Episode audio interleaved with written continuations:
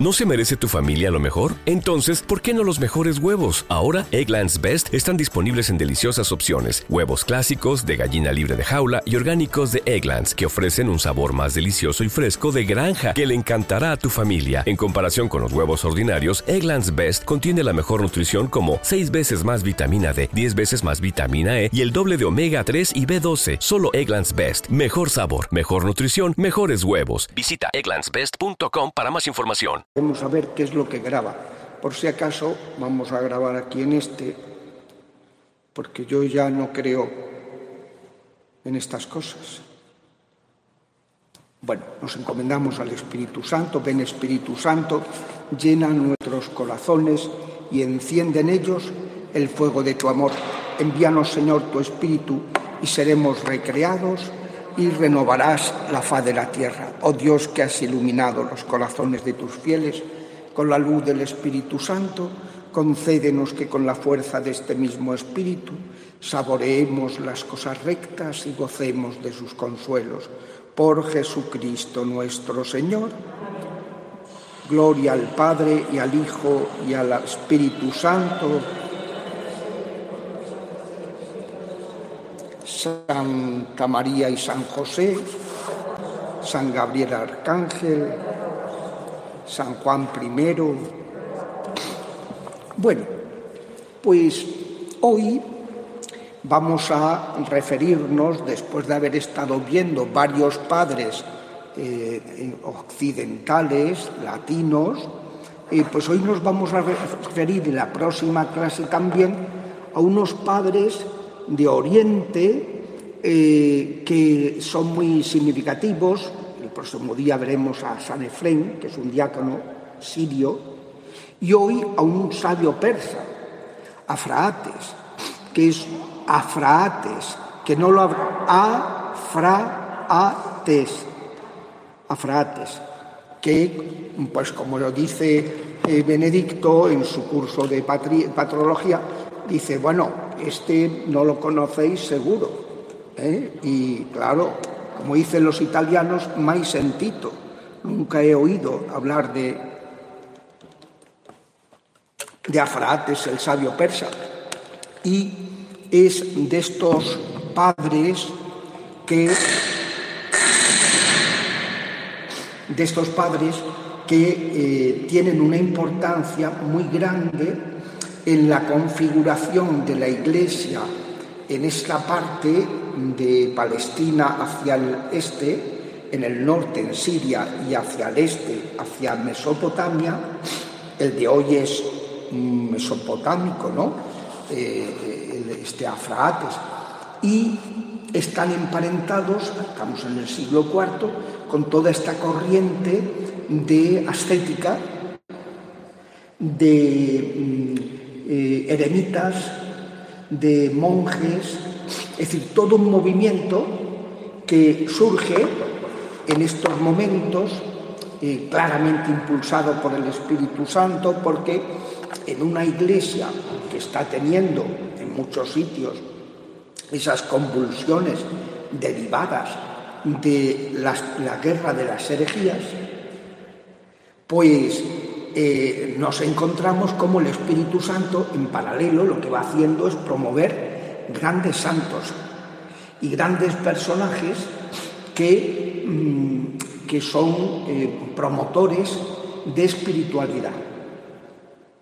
Lo cual pues es muy interesante porque tener en cuenta que en los momentos de crisis lo importante es estar unido al Señor tener una espiritualidad fuerte.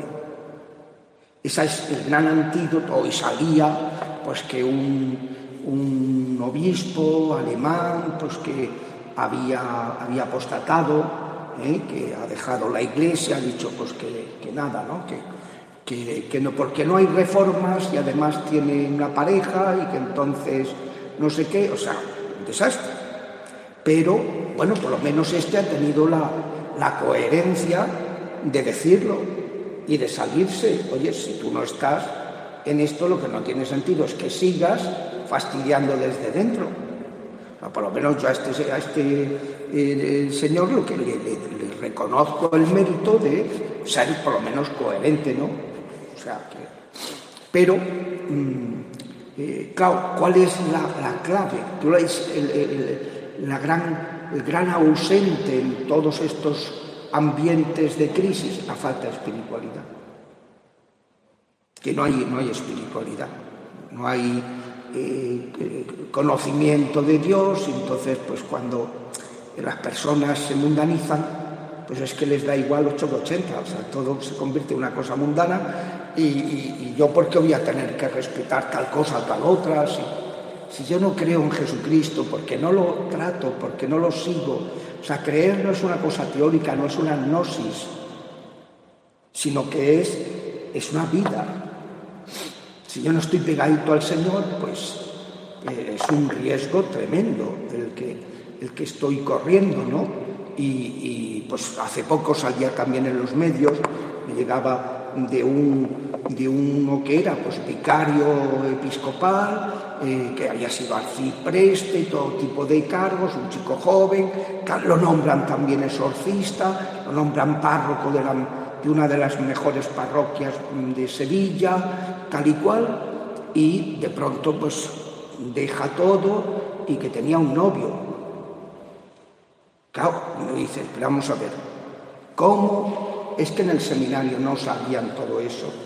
Claro que lo saben, pero hay eso, estamos en unos momentos, entonces ante estas cosas hay gente que se pone muy nerviosa y que se, escandaliza eh, de manera negativa, ¿no? Poniéndose nerviosa. Y no, lo que hay que hacer es lo que dijo Jesucristo, es decir, que habrá momentos difíciles, como decía en el capítulo 24 de Mateo el 21 de Lucas. Y, entonces, a continuación, el Señor dice qué es lo que hay que hacer. Estar como las vírgenes prudentes con las lámparas encendidas. La lámpara es el aceite. ¿Qué diferencia había entre la lámpara que tenían las vírgenes necias y las prudentes? No, la lámpara era la misma pero unas tenían aceite y otras no tenían aceite. Se habían abandonado y, claro, pues, pues eh, eso, el Señor dice, no, tenemos que estar ante la venida del esposo con esa diligencia de las vírgenes prudentes. Y luego saber, como dice Jesús en el capítulo 24 de Mateo, cuando sucedan estos acontecimientos, que, a ver si he encendido esto, porque luego, sí, sí, lo he encendido. Que ya no me fío de nada, porque luego son unas, pues que no ha grabado nada. El otro día este, salió en el canal porque el comienzo lo había tomado, pero luego no tenía ningún contenido. Entonces, pues en fin, no desconozco la causa informática por la que no están quedando grabadas las, estas emisiones. Pero bueno, ya daremos con ello, porque esto es cuestión, el que la sigue la consigue, ¿no? Pues digo que en estos momentos lo que, lo que es clarísimo en el siglo IV, en que hemos visto, pues al tratar los padres de la iglesia anteriores, los que son de esta época, de del siglo III finales y sobre todo siglo IV cuando recibe la Iglesia la libertad religiosa y todo eso hasta que se convierte el edicto de Tesalónica en una religión pseudoestatal, pues mm, lo importante en todo eso es la espiritualidad. Y cómo pues el Espíritu Santo va promoviendo a personajes pues, con una fuerte espiritualidad, obispos, como hemos visto, con una fuerte espiritualidad, que atienden a sus sacerdotes, que los, los, sostienen, que los tienen muy unidos, que, que les van dando pues, eh, ese ejemplo, ese, eh, como le pasaba a Ambrosio, como le pasaba a Máximo de Turín, que es que gobernaba la diócesis con el ejemplo, se llevaba de calle a la gente, ¿no? Esto pues es muy importante. Claro, el modelo que tenemos ahora de diócesis, que es una cosa masificada, eh, en la que es muy difícil que el obispo pueda tener contacto con... Y eso no se soluciona a base de obispos auxiliares, porque además la figura del obispo auxiliar, yo personalmente, en mi modesta opinión, es una cosa que no tiene ningún sentido. Una cosa, eso es un vicario, pero no un obispo. Un obispo tiene que tener su pueblo ¿eh? y no estar como auxiliar de, ¿no? Entonces es una figura que se, vamos, que se implantó eh, cuando todavía existía el derecho de presentación, que, en, que en España todavía se conservaba, que el jefe de Estado eh, mandaba una propuesta de seis, una seisena, seis candidatos. Roma descartaba tres y entre los tres restantes el jefe de Estado escogía uno. Era el sistema de elección. Entonces, claro, cuando a lo mejor la conferencia episcopal quería nombrar, querían que saliera obispo alguno que no era adepto a, la jefatura del Estado, pues lo que hacían era nombrar un obispo auxiliar que no tenía que pasar por esos trámites. Entonces, yo comprendo que en esa época pues, se utilizara ese subterfugio para saltarse el derecho de presentación que tenía el jefe de Estado. Pero, pero luego ya es que eso no tiene sentido. ¿Eh? Un obispo que es, vamos, que manda menos que un vicario, ¿eh? porque está para confirmar, pero claro, es que eso no tiene, no tiene mucho sentido. Bueno, la figura de estos obispos, de estos personajes cercanos que están, vamos, que, es que eh, están eso, muy en, una comunión muy intensa con su diócesis. Entonces, pues eso, eso yo creo que es algo que, que irá cambiando, porque igual que tiene que cambiar el sistema de nombramiento de obispos. Durante todo el primer milenio los obispos los elegían en las diócesis. Y entonces era lo que decía Jesús. Yo soy el buen pastor, conozco a mis ovejas y mis ovejas me conocen. El nuevo obispo conocía a las ovejas porque era del lugar, conocía la diócesis y las ovejas lo conocían y lo habían nombrado, lo habían elegido. Claro, eh, eh, a partir de que en 1075, el siglo XI, San Gregorio VII decide para que no sean los señores feudales los que con sus politiqueos nombren los obispos eh, y que sea una cosa desvinculada de, eso, de, la guerra de las investiduras, investidura de obispos, pues lo que hace es que asume el Papa el nombramiento, pero claro, eso no, porque eso crea es un obispo nombrado desde fuera, que nadie lo conoce, que además impuesto desde fuera, que no es de allí, que además es obispo de tránsito, de carrera, que no va a tomar decisiones tal, que, o sea, es una cosa provisional. Eso ha tenido una ventaja, que es que no, ya no fueran los señores feudales los que elegían, pero ha tenido el inconveniente, una serie de inconvenientes que hay que corregir, porque esa no es la eclesiología de Jesucristo. No puede ser que el Papa sea una especie de monarca y que todos los obispos sometidos a su... No, no, eso de cuándo se ha visto. Eso no puede ser. Y de hecho los tres últimos papas lo han estado diciendo. Vienen diciendo, Juan Pablo II empezó a decirlo, luego Benedicto, el papa teólogo, que sabe el tema muy bien y sabe lo que ha sido la historia de la Iglesia muy bien. Y luego Francisco, el día en que fue elegido, en la logia vaticana sale y dice que yo soy el obispo de Roma, que no soy una especie de bien. Luego lo que pasa es que en la práctica, pues, me se ha olvidado, entre comillas, ¿no? de que, de que, hay que corregir eso, ¿no? Pero bueno, ya se corregirá cuando tenga que ser, que eso el Espíritu Santo ya se ha ido sembrando el tema, que eso está ahí pendiente, es una asignatura pendiente, y ya se meterá mano al tema. Pero eh, es evidente que, entonces, en esos momentos de crisis, que hace el Espíritu Santo?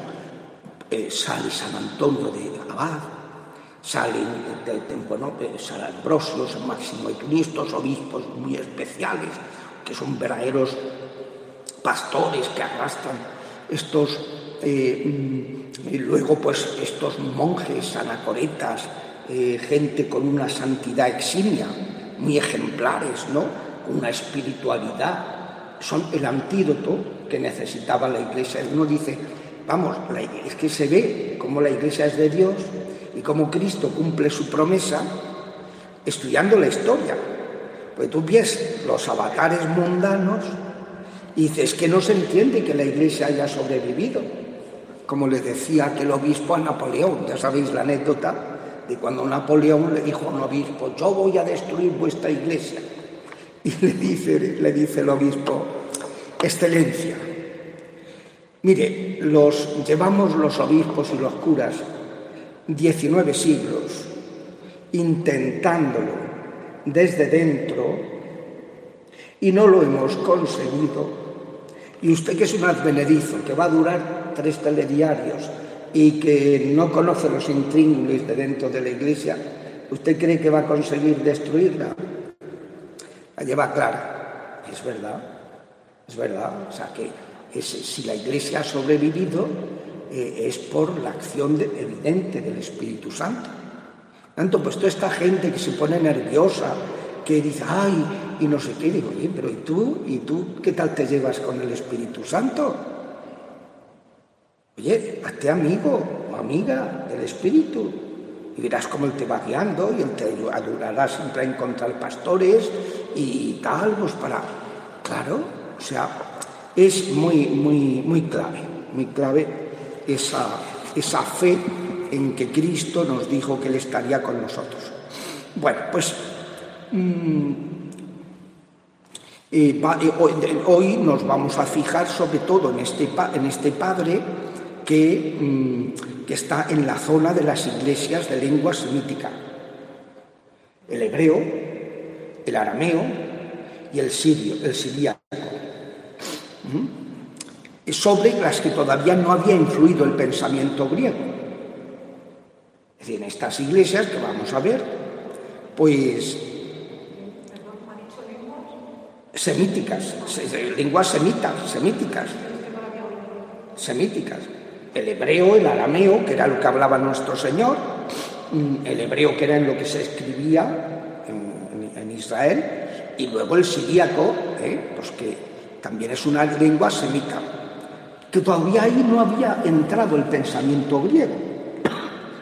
Son iglesias no helenizadas, y estamos en el siglo IV, y que se habían mantenido al margen del helenismo se desarrollaron a lo largo del siglo IV en Oriente Próximo, desde Tierra Santa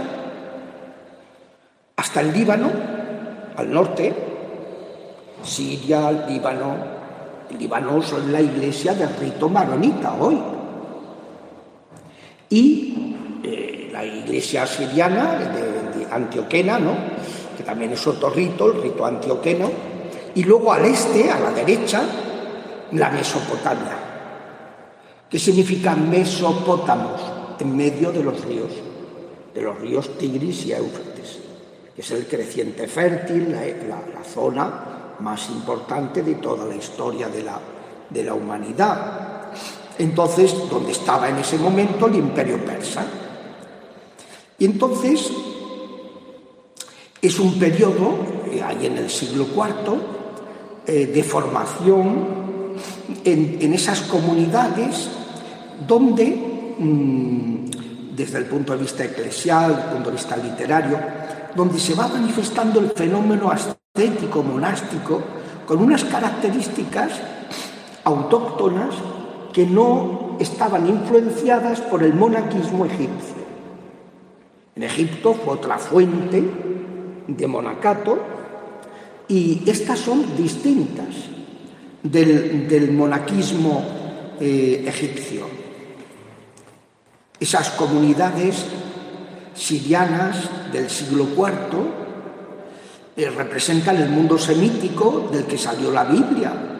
Son expresión de un cristianismo cuya formulación teológica no había entrado en contacto con el helenismo, sino que se expresaba culturalmente en sus formas propias, lo cual es muy interesante para ver pues cómo se mm, transmitía la fe eh, al margen de los esquemas culturales del mundo helénico. Son iglesias en que el ascetismo, en diversas formas,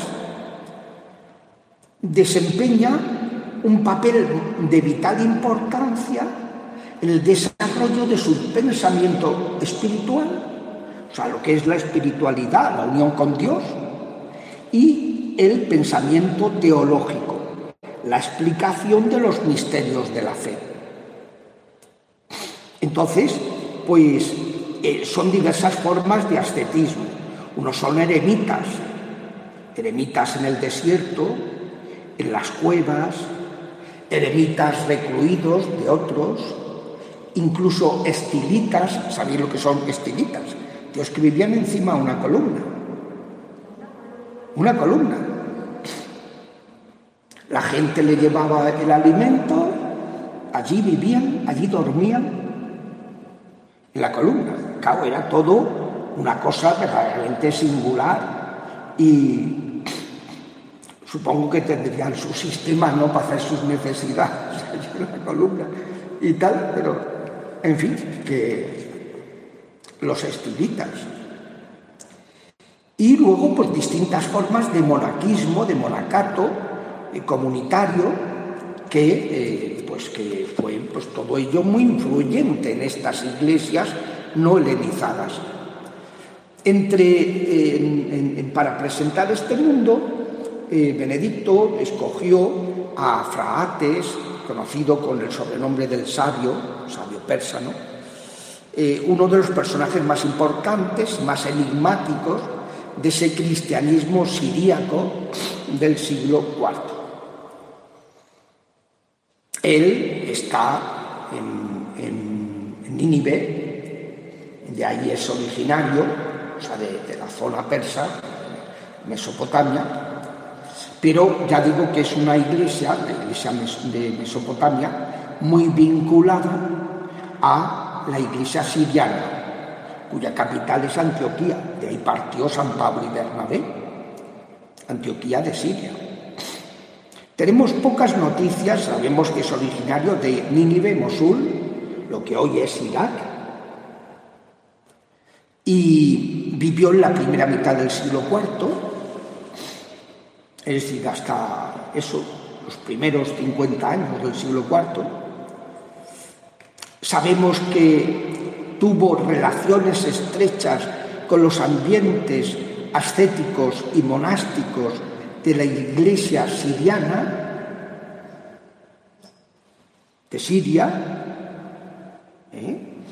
y también se puede decir también siriaca, los, los de allí, yo soy amigo de, bueno, amigo, conocido y, nos apreciamos mucho del arzobispo siriano, de la iglesia ortodoxa, vamos, originaria de allí, que es la de las más antiguas del mundo. No es católica, no están unidos a Roma, pero vamos, conservan toda la tradición cristiana y ellos, pues, hablan de eso, ¿no? Iglesia siriana. Este arzobispo tiene mucho mérito, porque para ir a ver a sus ovejas eh, se hace al año yo no sé cuántos decenas de miles de kilómetros aquí en España. Él estuvo un tiempo en Argentina, es, de Siria, y, y, entonces, vamos, basta verlo para darse cuenta de que es de allí. Y entonces es muy joven, tendrá 50 años. Y, gracias a eso puede llevar el ritmo de vida que lleva, que es agotador.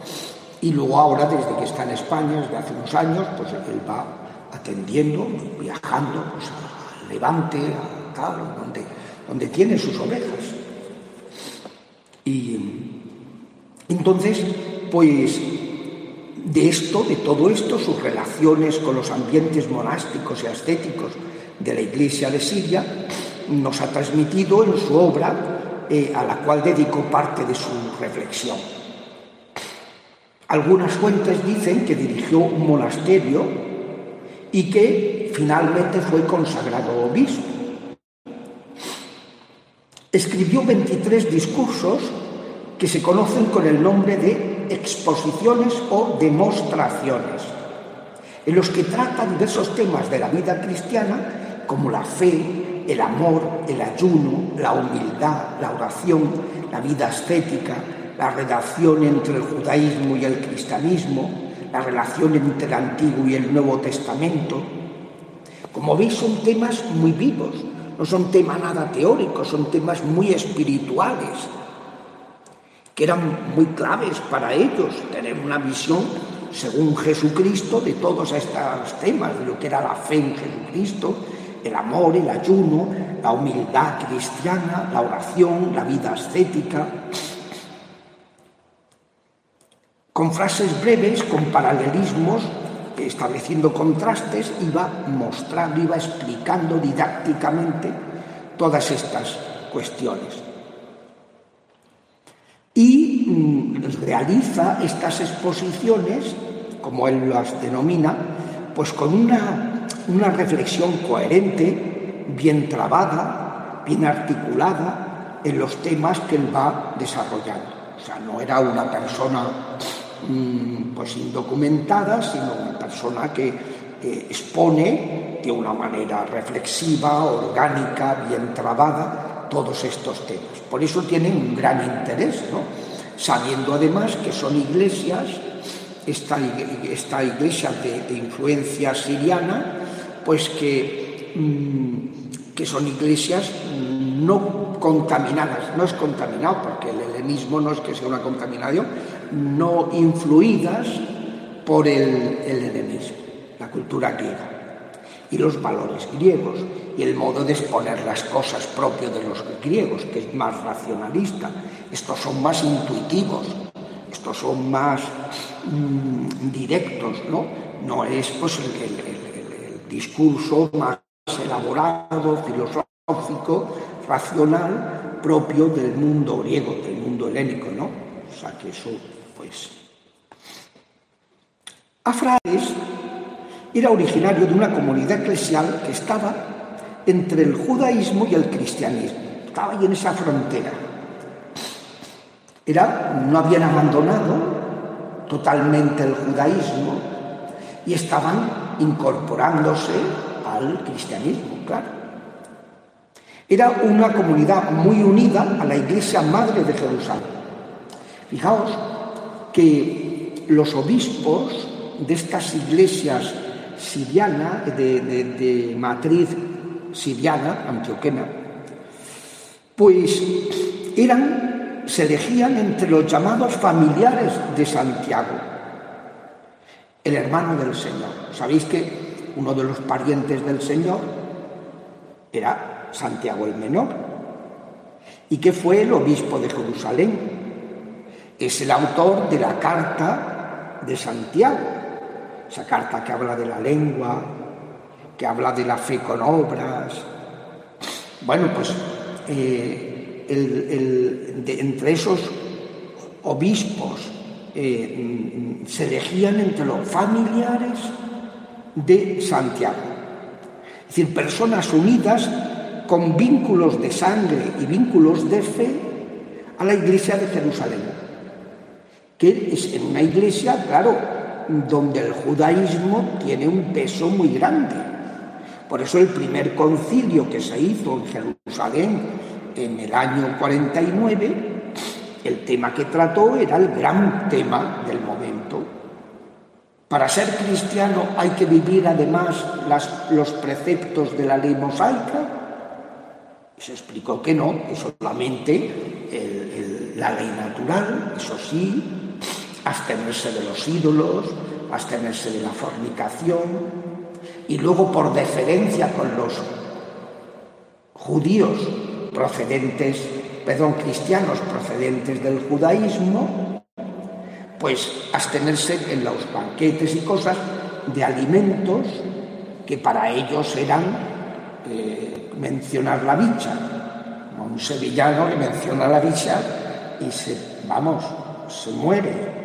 ¿Eh? pues esto lo mismo, o sea, estos le eh, ibas con alimentos eh, no desangrados o no tal, y que yo era un insulto, ¿no? Entonces, tener en cuenta no emplear alimentos que, que estaban en la plaza, que a lo mejor procedían de sacrificios paganos o vete tú a saber de qué, ¿no? Entonces, pues.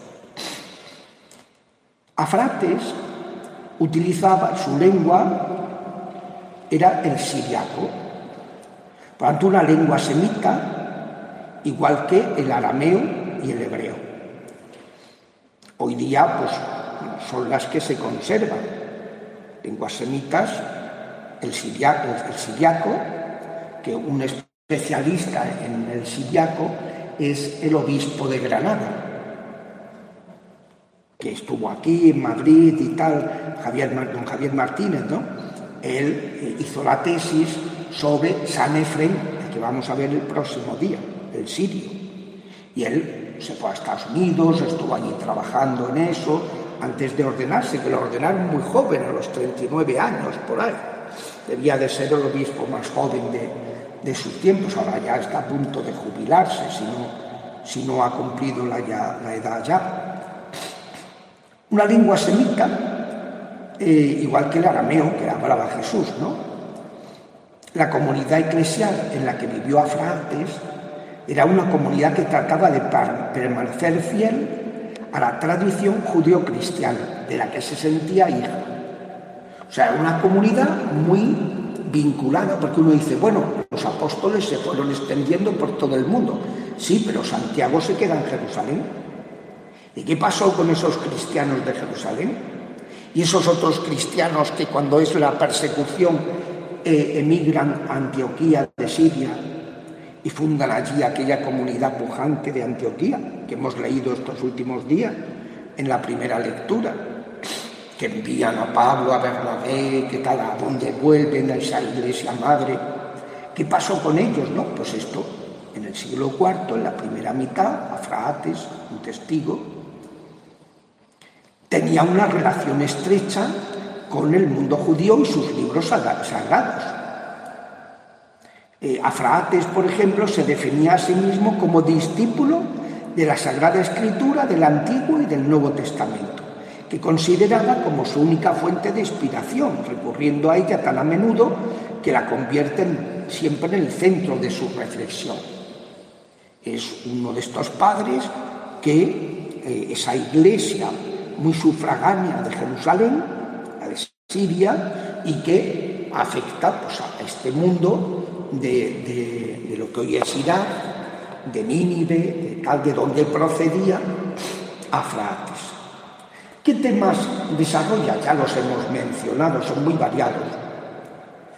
Presenta la salvación realizada por Cristo como una curación. O sea, Cristo lo presenta como Jesús. Dios salva, médico a ser el, argumento, el modo de presentar a Jesucristo. Entonces, eh, en cambio, considera el pecado como una herida que solo la penitencia puede sanar.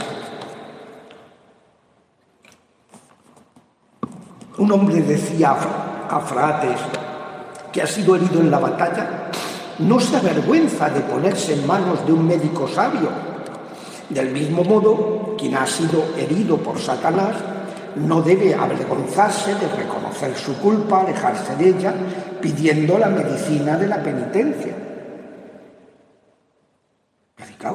En el sacramento de la penitencia tenemos la medicina y no nos debemos avergonzar. Dices que qué vergüenza ir a decirle mis pecados a un sacerdote, ¿no? Y dice a Frates, ¿tú estás tonto? o es que te lo haces? Tú eres más tonto porque no eres más grande. Porque, oye, cuando uno en batalla le hieren, ¿tiene algún problema para mostrarle al médico su herida para que se la sane? Pues de la misma manera en el alma. Otro aspecto, su enseñanza sobre la oración y presenta a Cristo como maestro de oración. Él ora, el cristiano tiene que orar siguiendo la enseñanza de Jesús, su ejemplo orante. Que Jesús nos decía, ora en lo secreto. Aquel que está en lo secreto y lo ve todo. En tanto aposento, ora tu Padre que está en lo secreto y tu Padre que ve en lo secreto te recompensará. Y él decía, lo que quiere mostrar nuestro Salvador es que Dios conoce los deseos y pensamientos del corazón. Entonces pues Él conoce nuestro secreto, nuestra interioridad. Y la oración tiene que ser ir a, ponernos, mostrarnos dentro de ese, de ese marco, pues tiene mucha importancia, claro, la oración de silencio, de presentarse ante el Señor no para contarle las cosas, que las conoce muy bien, sino para mostrarle que reconocemos que en todas esas cosas lo necesitamos y ponernos a su alcance para que Él, como Salvador, Salvador viene de salud, como médico, como sanador, Salvador es lo mismo que sanador, como sanador del espíritu y también del cuerpo, cuidado, y del ánimo, pues Él quiere curarnos. Para Frates la vida cristiana es imitar a Cristo, tomar su yugo, seguirlo por el camino del Evangelio. Y una de las maneras más importantes de imitar es lo que Cristo vemos en su vida, la humildad, todo un Dios que se abaja. Y todo un Dios que cuando se pone como ejemplo, la única vez que Jesús dijo, aprended de mí, ¿qué dijo? Que soy manso y humilde de corazón y encontraréis entonces la paz en vuestras almas. Porque conmigo el yugo es suave y la carga ligera. Venid a mí cuando estéis cansados y agobiados, que yo os aliviaré. Sal nos recomienda, presenta a Jesús como eh, la imitación de Cristo y en qué tenemos que imitarlo, sobre todo pues en esa humildad, porque tenemos todos una soberbia de caballo. Y nos dice, no es un aspecto secundario de la vida espiritual del cristiano, porque la naturaleza del hombre es humilde y es Dios quien la eleva a su gloria. La humildad no es un valor negativo. Aunque la raíz del hombre está plantada en la tierra, sus frutos suben hasta el Señor de la grandeza. O sea, fijaos que la palabra humildad viene de humus, tierra, ¿Qué significa la palabra Adán? Adán, como recordaréis cuando hicimos el curso de Biblia, es un nombre colectivo que se aplica tanto al varón como a la mujer. Entonces, pues eh, Adán significa de tierra. Y dice Afrates, pero es una tierra en la que se planta la semilla divina y va saliendo y va creciendo y salta hasta, hasta el cielo, como pasa con esos árboles impresionantes, ¿no? Hay como ve a veces pues esos eh, castaños, ¿no? Impresionantes, o, eh, hay, unos árboles que dices tú, bueno, eh, yo en una finca de unos amigos tienen unos castaños de más de mil años y es impresionante verlos unos troncos, unas raíces, unas cosas, parecen, eh, pues eso, ¿no? Mm, impresionante, impresionante. Pues dice, sí, sí, somos tierra, pero en esa tierra Dios planta. Si el cristiano es humilde, incluso esa realidad terrena en la que vive, en esa realidad puede entrar en relación con el Señor. Es decir, la vida de tierra en la que estamos, que es la vida de, tierra, lo corpóreo, el trabajo, las relaciones humanas, el matrimonio, las obligaciones para sobrevivir, mm, los aspectos normales de nuestra vida cotidiana, todo eso es mm, el ámbito donde tiene que desarrollarse nuestra vida de hijos de Dios, nuestra vida espiritual. O sea, en esa, en este ya, en este padre, ¿verdad?, de la iglesia tan antiguo, y de esa tradición, es, está la conciencia de que, de que no solamente pues para seguir a Cristo en su radicalidad hay que, pues yo qué sé, ¿no? Pues irse al, al monaquismo o irse, no, no, todos eh, ahí tiene que arraigar en nuestra vida terrena. El humilde es humilde, pero su corazón se eleva a alturas excelsas. Los ojos de su rostro observan la tierra, pero los ojos de su corazón la altura excelsa. O sea, si somos humildes, entonces el Señor, como él decía, Dios levanta a los humildes, en cambio destrona de su solio a los arrogantes, a los que se creen poderosos. Afrates tiene una visión del hombre, de su realidad muy positiva. El cuerpo humano, siguiendo el ejemplo de Cristo humilde, está llamado a la belleza, a la alegría, a la luz. Es decir, él presenta que Dios no es un Dios de muertos, es un Dios de vivos, que Dios no se complace en el mal en sí mismo. Si hay que pasar muchas tribulaciones para entrar en el reino de Dios, es porque lo que queremos es el reino de Dios, no las tribulaciones. Aunque somos conscientes de que somos hijos de Adán y Eva y que por eso pues, hay que pasar por esas consecuencias del pecado original y de los pecados personales nuestros y de los que nos han antecedido. Dios se acerca, decía en su exposición novena, al hombre que ama. Y es justo amar la humildad y permanecer en la condición de humildad. Los humildes son sencillos, pacientes, amados, íntegros, rectos, expertos en el bien, prudentes, serenos, sabios, tranquilos, pacíficos, misericordiosos, dispuestos a convertirse, benévolos, profundos, ponderados, agradables, deseables. Hace una descripción impresionante de lo que es la vida de la humildad. Cuando muchas veces tenemos una visión pobre, ¿eh? muy, muy, muy simplificada,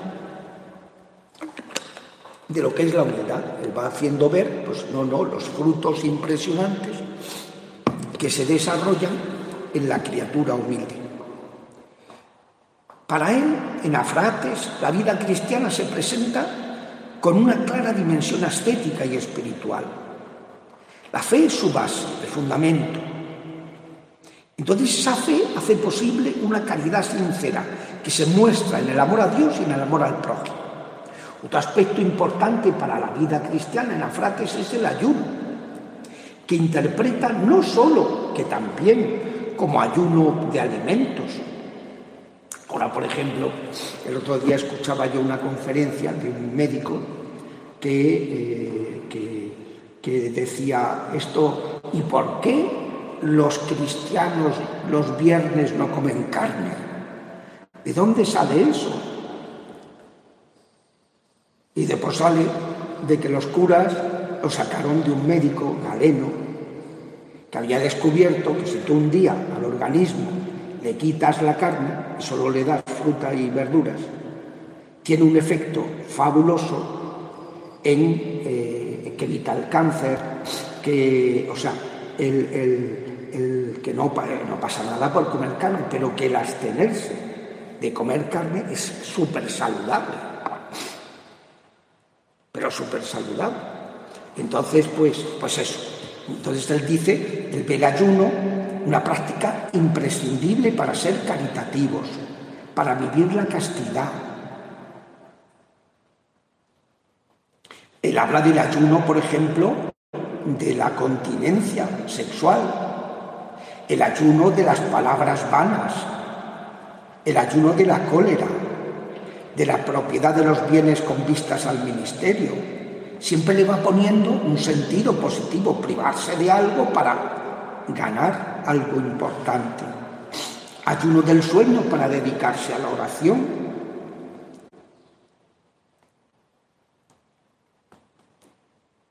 Él decía que la oración se realiza cuando Cristo habita en el corazón del cristiano y lo invita a un compromiso coherente de caridad con el prójimo. Decía Afratis, consuela a los afligidos, visita a los enfermos, se solicito con los pobres. Esta es la oración. O sea, es una oración con obras, dígaselo con flores. Hay varios tipos de oración. La oración de meditación, la oración vocal, la oración contemplativa, la oración de silencio y la oración con obras. Como está diciendo aquí, todo esto que, en los últimos tiempos ha habido algunos movimientos en la iglesia que lo han recordado y tal, Todo esto está en las raíces más primitivas de, de la espiritualidad cristiana. Me parece que como no estudiamos los padres de la Iglesia, nos creemos que hemos inventado la pólvora. Y no, aquí de inventar la pólvora nada. La oración es aceptada como cuando consuela al prójimo y es escuchada cuando en ella se encuentra también el perdón de las ofensas. Y es fuerte cuando está llena de la fuerza de Dios. Es decir, es una oración que se convierte en vida, vida impregnada de fe, de apertura a Dios y de amor al prójimo. Como veis, estamos viendo como en estos, mm, en estos momentos de, esa iglesia siriana eh, mm, que no está en relación con el helenismo, tiene en los sustanciales idéntica a, la espiritualidad que hemos visto, pero con esos tintes propios de una cultura semita en la que, como ahí, va arraigando la, fe. No sé si hay alguna pregunta. Bueno, vamos a ver cómo lo hago hoy. Para, ¿Quieres dejar de emitir? Sí, aceptar.